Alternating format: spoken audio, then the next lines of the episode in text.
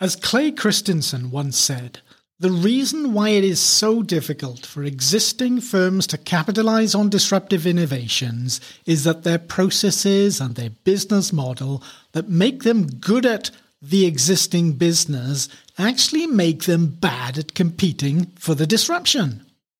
The trouble with transformation is often the act of transformation itself and the organization's ability to effectively tackle and manage the challenges, risks, and opportunities which transformation presents. My name is Rob Llewellyn, and as you know, companies need people with the right capabilities to manage and lead transformation. As you know, orchestrating successful transformation isn't that easy. And I mean innovative transformation, which creates a new future without the constraints of the past. Which is why I hope that what I share in this episode will help you get better equipped to perform at your best as a manager, leader, or consultant. If you want to learn more, go to studythrive.com. Digital business transformation presents organizations with enormous potential in terms of growth and development, but that doesn't come without significant challenges and risk. And as Clayton Christensen once said, the reason why it's so difficult for existing firms to capitalize on disruptive innovations is that their processes and their business model that make them good at their existing business actually make them bad at competing for disruption. The trouble with transformation is often the act of transformation itself and the organization's ability to effectively tackle and manage these challenges and risks. While there are dozens of case studies to look at, I selected one which is backed up by some very detailed documentation that was put into the public domain by PwC. In 2013, the British Broadcasting Corporation, or the BBC, cancels, it cancelled its Digital Media Initiative, DMI for short, and that was meant to fully prepare the BBC for the on demand digital world. It was a complex business transformation aimed at transforming the way in which the BBC makes content for its audiences, and it was cancelled with an asset write down of £100 million. PwC was engaged to audit the failed transformation. The shortcomings of the DMI transformation were far from technical. And it's important that leaders learn from these lessons and others that didn't go as planned. Many of the pitfalls that companies fall foul of are well known, but uninitiated transformation leaders and managers still fall victim to them. I'll run through some of the audit findings of the BBC transformation. The program governance structure implemented for DMI wasn't effective in dealing with the complexity of the initiative. The structure lacked an executive steering board which could effectively challenge the progress of DMI against the agreed quality, time, and cost metrics. Corporate governance bodies weren't provided with a clear view of the status of DMI through the formal reporting of progress and management of risk. DMI failed to provide transparent and clear reporting on progress against plan, cost to complete, or delivery of benefits to enable effective decision making within the corporate governance structure.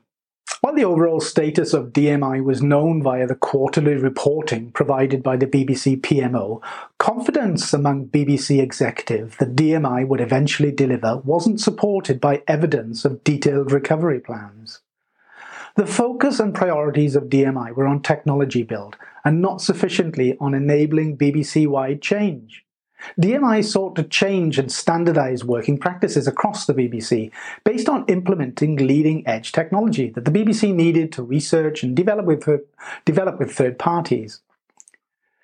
Delivery of a single set of processes and the required change in business operations were a prerequisite of successful delivery of the benefits, that were recognized in the business case. But DMI reporting focused on technology risks and technology issues rather than the ability of DMI to drive operational change to the business practices across the BBC. The DMI business case wasn't subject to periodic review. This meant that the DMI would have had to monitor for changes in the benefits and the cost against the business case. Reviewing cost and benefits together would determine whether trigger points in the BBC investment policy and guidelines were met, which would have required a resubmission of the business case.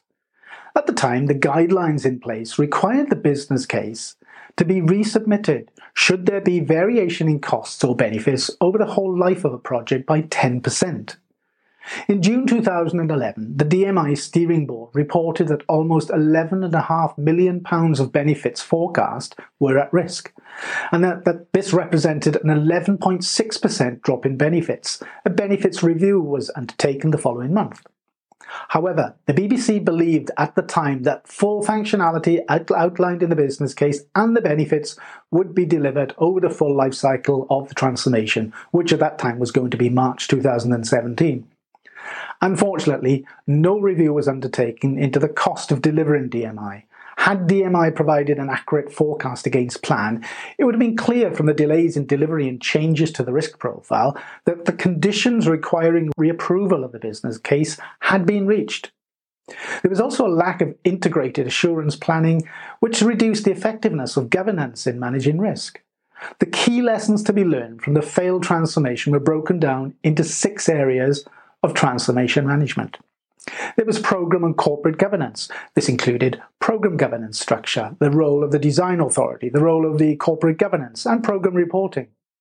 There was the program lifecycle management, which included agreeing on a common approach, program planning, and plan management. There was risk and issue management, program assurance management, financial management, addressing the business case definition, and approval and project financial management. And last, but by no means least, benefits management and tracking. What I've just described are the results of an official audit, and I've seen many of these shortcomings inside a number of organizations that I've stepped inside over the last 20 years.